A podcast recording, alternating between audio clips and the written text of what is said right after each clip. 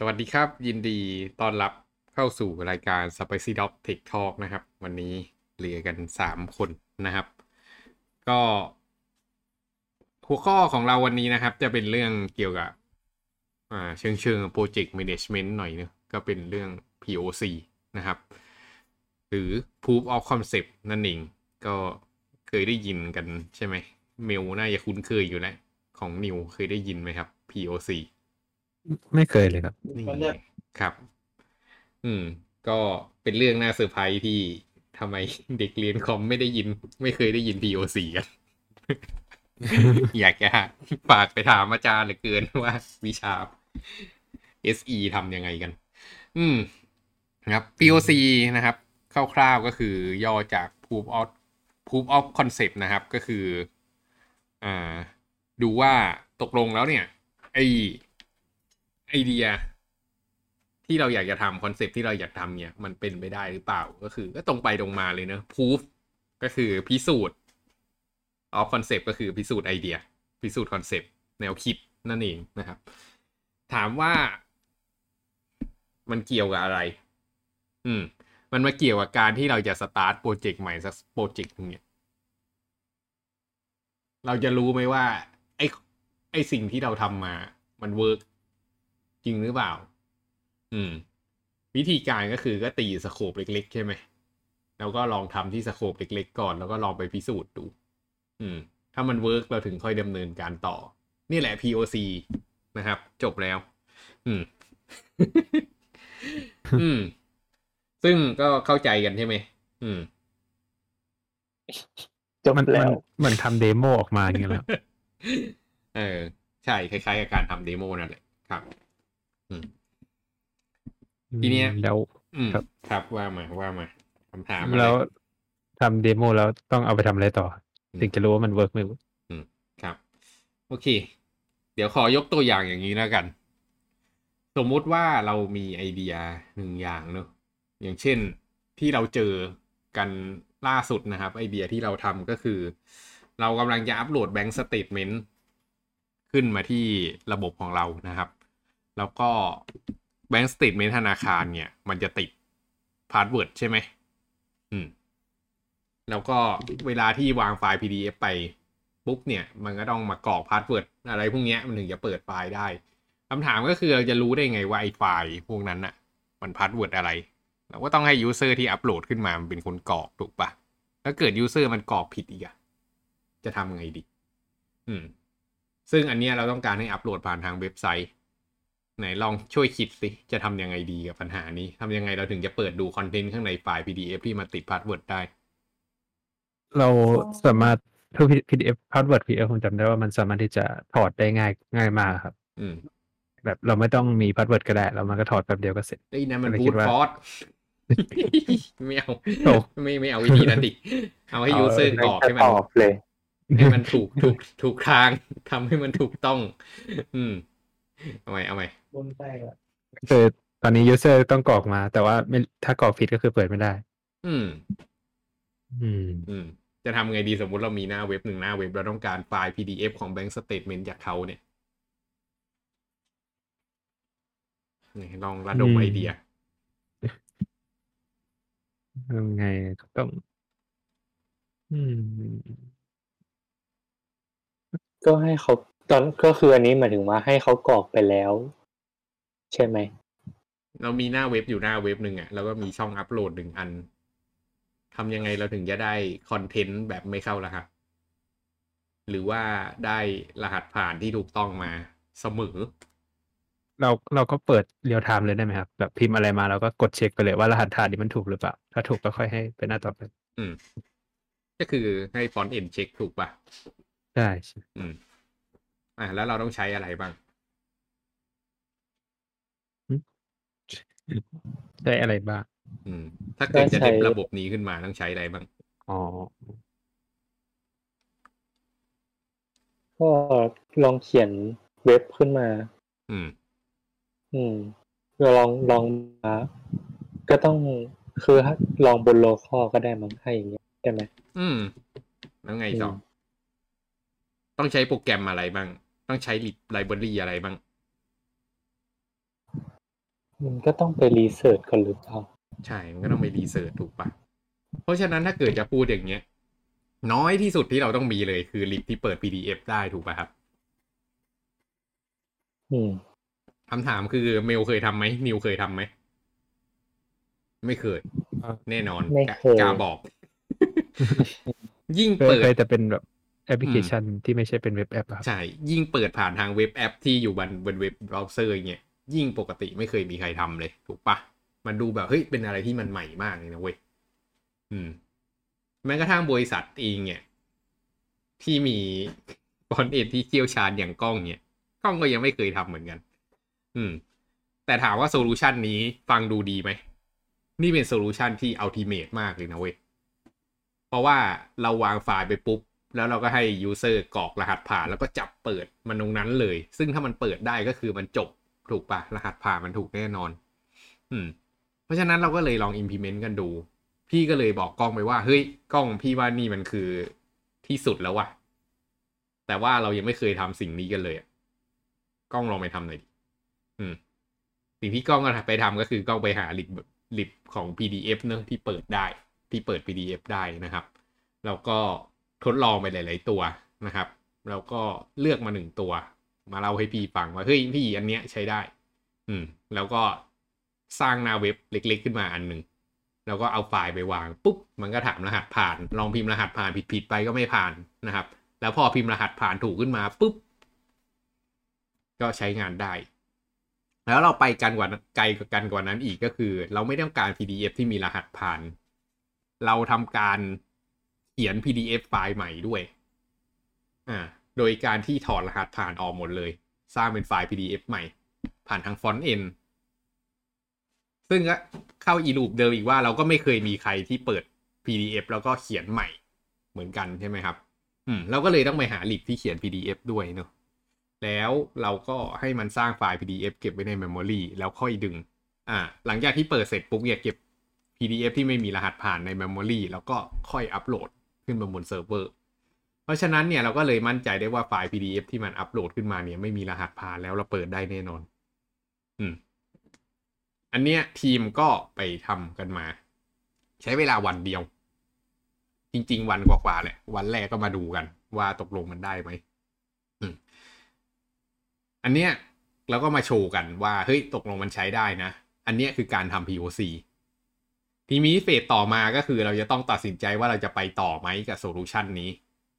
ถามว่าอุปสรรคที่เราเจอคืออะไรลิบที่อ่านไลบร์ลิบที่อ่าน PDF ของ JavaScript เนี่ย ขนาด 20 เมกอืมคำถามก็คือ เรารับได้ไหมที่จะให้ user โหลดไฟล์ 20 เมกเพื่อไปอ่าน PDF แค่เนี้ยมันก็เป็นไปไม่ได้ถูกป่ะครับ ขั้นต่อมาเนี่ยก็คือเราก็ต้องไปทำการ optimize lib ทำไงก็ได้ให้มันเล็กลง เลือกเฉพาะส่วนที่มันจำเป็นต้องใช้จริง ๆ ออกมานะครับ อืม อะไรประมาณเนี้ยจนกระทั่งมันเป็นโปรดักที่มันแบบ เฮ้ย มันโอเคแล้วอะอืม แล้วก็ถึงจะไปใช้งานจริง ซึ่งอันเนี้ยมันจะหลุดจากฝั่ง POC ไปแล้ว ฝั่ง POC ก็คือจบตั้งแต่ตอนแรกที่แบบเอามาให้ดูว่า เออ มันใช้ได้ อืม พอเก็ตไอเดียไหม อืมเหมือนก็ตรงไปขอตรงมามากอั นนี้ลงนะครับขอให้เรารู้ว่ามันใช้ได้หรือไม่ได้แค่นั้นใช่ไหมใช่ขอให้มันรู้ว่าใช้ได้ไม่ได้เท่านั้นแหละอืมจะดีไม่ดีนี่คืออีกเรื่องหนึ่งอันนี้ไม่ไม่เกี่ยวกับ proof of concept เออใช่ไหมครับมันขึ้นอยู่กับการตั้งสโคปแหละทีเนี้ยอืมทีเนี้ยแล้วถ้าเกิดว่าว่ามาก่อนครับ ถ้าเกิดว่ามันเป็นงานใหญ่ ๆ อย่างเงี้ย อืม เราก็ต้องบวกหมายถึงว่า เราก็ต้องเพิ่มส่วน POC เข้าไปในไทม์ไลน์ถูกไหมอืมอืม ทีเนี้ยมันก็เลยจะมาถึง scope ที่ใหญ่ขึ้นเนอะเมื่อมันได้งานที่ใหญ่ขึ้นนะครับอ่าตัวอย่างเช่น คือคืองี้คือระบบระบบคอมพิวเตอร์เนี่ยมันเป็นอะไรที่ซับซ้อน ทุกๆคนก็รู้กันอยู่นะครับอ่าทีเนี้ยสมมุติเราจะซื้อ solution solution หนึ่งอะเราอยากได้ไอ้สิ่งสิ่งเนี้ยเรารู้แล้วว่าเราอยากได้ สมมุติเราอยากได้ระบบ OCR Bank Statement เนี่ย คำถามก็คือแล้วเราจะมั่นใจได้ไงว่า ไอ้ระบบ OCR ที่มันมาขายเรามันใช้งานได้จริง อืม คิดว่าจะ POC ยังไงอืม first of allก็ first of all ก็เลยเลยมันก็ต้องใช้งานตามจุดประสงค์เราได้ก่อน อืม แล้วก็แล้วก็ค่อยไปดูเรื่องประสิทธิภาพอีกที อืม อะสมมุติเรากำลังจะซื้อระบบ POC สมมติเรากำลังจะซื้อระบบ OCR Bank Statement เจ้าหนึ่งเนี่ย คิดว่าเราจะบอก vendor เราว่าไงดี เราจะมั่นใจได้ไงว่าไอ้ vendor เจ้าเนี้ยมีศักยภาพจริง เราก็ต้องเอาให้เขาแบบลอง demo ให้ดูแล้วก็ ก็คือต้องดูว่าเขา test ด้วยตัวอย่างที่หลากหลายหรือเปล่าแล้ว เหมือนเราก็ต้องเหมือนต้อง test เดี๋ยวนั้นให้ดูเลยอะไรอย่างเงี้ยปะอืม อืมอันที่หนึ่งเลยเนี่ยก็คือแน่นอนเราต้องเตรียมตัวอย่างให้เขาเนอะว่าเรามี bank statement หน้าตาประมาณไหนบ้างนะครับ คือมันจะให้เขาไปเทสอย่างเดียวมันก็ใจร้ายเกินไป หรือว่าเขาอาจจะเลือก Data Set ที่มัน bias ก็เป็นไปได้ถูกต้องไหม เพราะฉะนั้นคนเลือก Data Set มันต้องเป็นเรา เราก็สารพัดความยากอะ่ะไอ เรื่อง OCR เนี่ย ตั้งแต่ PDF สวยๆ ที่แกะง่าย ๆ ไปจนถึงแบบแม่งถ่ายรูปมาอะไรเงี้ย อืมเราก็ส่งรูปให้เขาไปสิบยี่สิบรูปอะไรอย่างนี้ ก็ให้เขาลองทำให้ดู ถ้าเกิดเขามีหน้าเว็บอยู่แล้ว เราก็ไป POC บนหน้าเว็บได้เลยใช่ไหมล่ะ ถ้าเกิดเขาไม่มีหน้าเว็บก็ต้องส่งไปให้เขาดู อ่า แต่ทีนี้มันไม่น่าจะพอ เพราะว่าถ้าเกิดเราอยากได้ automate อีก อ่า เราจะทำไงเราถึงจะ test automate ได้ เราก็ต้องบอกเขาว่า เฮ้ย มี API เปล่า you ต้องมี API นะเว้ย เออ เราถึงจะไปกันต่อได้ ก็บอกเขาว่าไหน สร้าง อ่า สร้าง API ให้เราหน่อย แล้วก็บอก credential มา ทีเนี้ย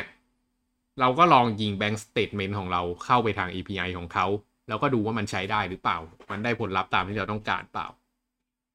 ขั้นต่อมาก็คือเราก็ลองพัฒนาระบบของเรา เอาไปยิง API ทีเนี้ยมันก็จะเป็นออโตเมตแล้วถ้าเกิดมันไปถึงจนสุดโปรตรงเนี้ย ก็คือจบ POC ผ่านอ่าของทางเทคนิคอลอะ อืม ก็ทีนี้ก็ไปเจราจา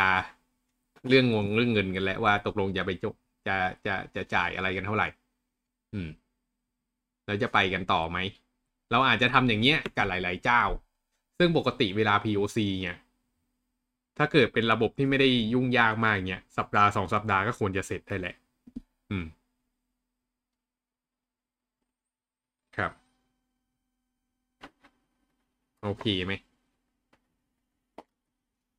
แล้วถ้ามีหลายๆเจ้าเราจะเลเราจะเทสได้ไงครับ ถ้าทุกเจ้ามันใช้ได้หมดรอรอรอก็ต้องมาแข่งราคากันแล้วล่ะตอนนั้นอะ อืม อืม โอ เค ทีเนี้ยอ่อถ้าเกิดฟังฟังๆดูมาทั้งหมดเนี่ยก็คือ POC อะ มันเกิดจากความไม่แน่ใจใช่ไหม ว่าตกลงแล้วไอ้สิ่งที่เรากำลังจะทำเนี่ย มันใช้ได้หรือเปล่า เพราะฉะนั้นอะ หลักๆอะ สิ่งที่ POC อะ มันเข้ามาเช็คอะ ก็คือ feasibility เนอะก็คือความเป็นไปได้ สมมุติเราบอกว่าเราอยากจะส่ง อ่า อะไรอะเราอยากจะส่งหมาไปดาวอังคารเนี้ยเออ คือโอเคมันก็มีความเป็นไปได้แต่มันก็เวอร์เกินไป ถูกปะอืม อันเนี้ยก็คือเป็นโปรเจกต์ที่แบบ what the fuck อืม ต่อมาก็คือ viable นะครับ viable V I A นะ viable อะอาจจะไม่ค่อยได้เคยเห็นคำนี้กันเท่าไหร่ มันแปลว่า workable อะแหละ ก็คือมันใช้งานได้จริง เหมือนที่เราบอกเรื่องอ่าการทดลอง OCR เมื่อกี้ ก็คือมันใช้งานได้จริงนะครับ applicable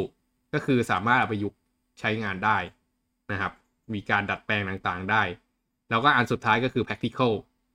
อืมก็ส่วนใหญ่ถ้าเกิดตอบสี่ข้อนี้ได้เนี่ย ก็ POC ก็โอเคแหละ อืม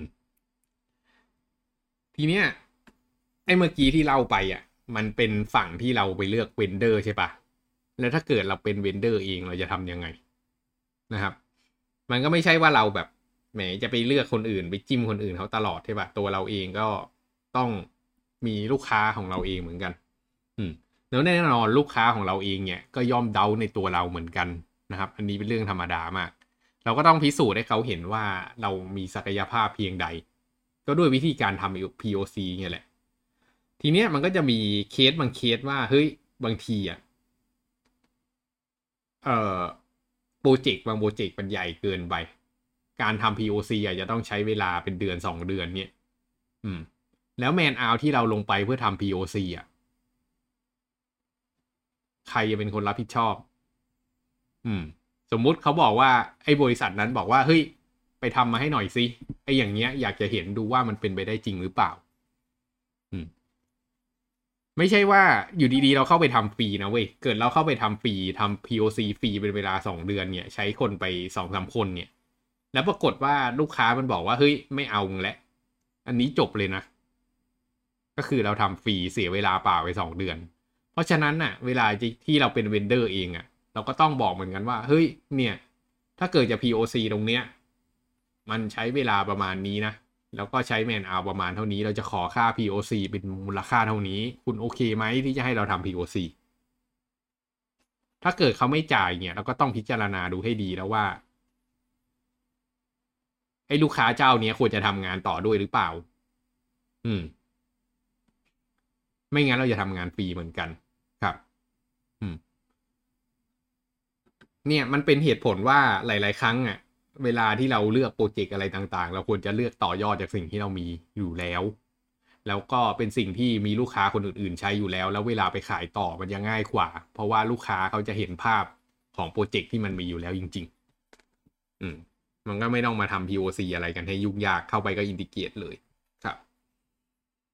อืมประมาณนั้นน่ะ มีคำถามอะไรกันอีกไหม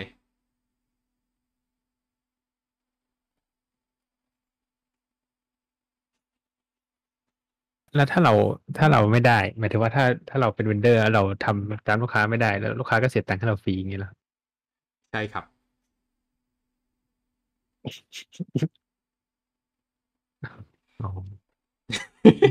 ฟังดูแบบ น่าเจ็บปวดเนอะอืม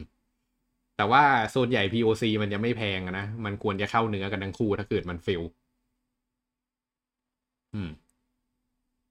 คือไม่มีใครรวยเพราะ POC อะพี่บอกไว้ก่อนเลย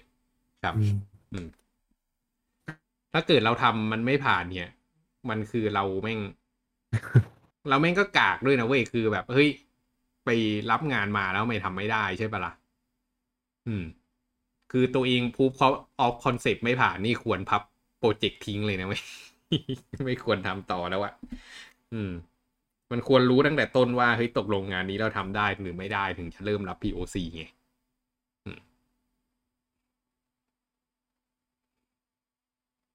อ่าแต่มันก็น่าสนใจนะว่า เฮ้ย แล้วถ้าเกิด POC ไม่ผ่านก็พับทิ้งไปเลยหรอก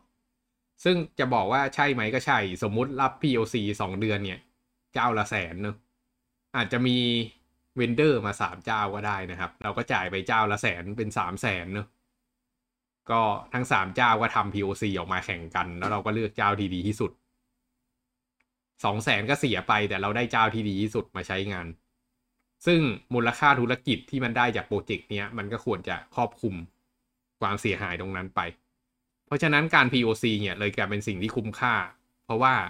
ถ้าเกิดเราไม่ได้ทดสอบตรงเนี้ย เราอาจจะได้ vendor ที่มันไม่ดีมาก็ได้ไงอืมพอเก็ตไหมอืมอืมครับ อืมตัวตัวแต่ในฝั่งของ developer เองเนี่ย ที่พี่จะบอกก็คือโซนใหญ่การ POC ของเราก็จะเป็นเหมือนไอ้เรื่องการเปิด PDF ที่พี่บอกให้ฟังอะก็คือเวลานั้นพี่ก็จะบอกว่าเฮ้ยไปลองสิ่งนี้มาให้หน่อยสิใช้เวลาเร็วๆอะ แบบ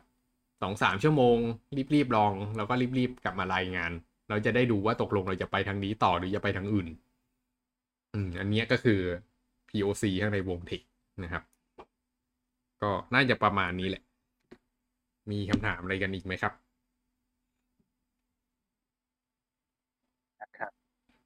อืม การถามว่ามีคำถามอะไรกันอีกไหมเป็นสัญญาณบอกว่า เรากำลังจะจบรายการยังฟังไม่จบเลยโอเค ถ้าตกลงไม่มีคำถามแล้วเนอะครับครับ ถ้าอย่างนั้นรายการของเราก็ประมาณนี้แหละครับ วันนี้ เป็นเรื่องที่งงงๆโอ้ยนิดหน่อย แต่ว่าก็ตรงไปตรงมาเนอะเรื่อง proof of concept อยากจะบอกให้ทุกคนรู้ คำนี้เอาไว้แล้วกันว่า POC คืออะไรนะครับ เมื่อไหร่มาทำงานจริงจะได้เจอคำนี้บ่อยมาก ๆนะครับ ฝากอาจารย์สอนเด็กๆด้วยนะครับโอเคขอบคุณมากครับ สวัสดีครับสวัสดีครับ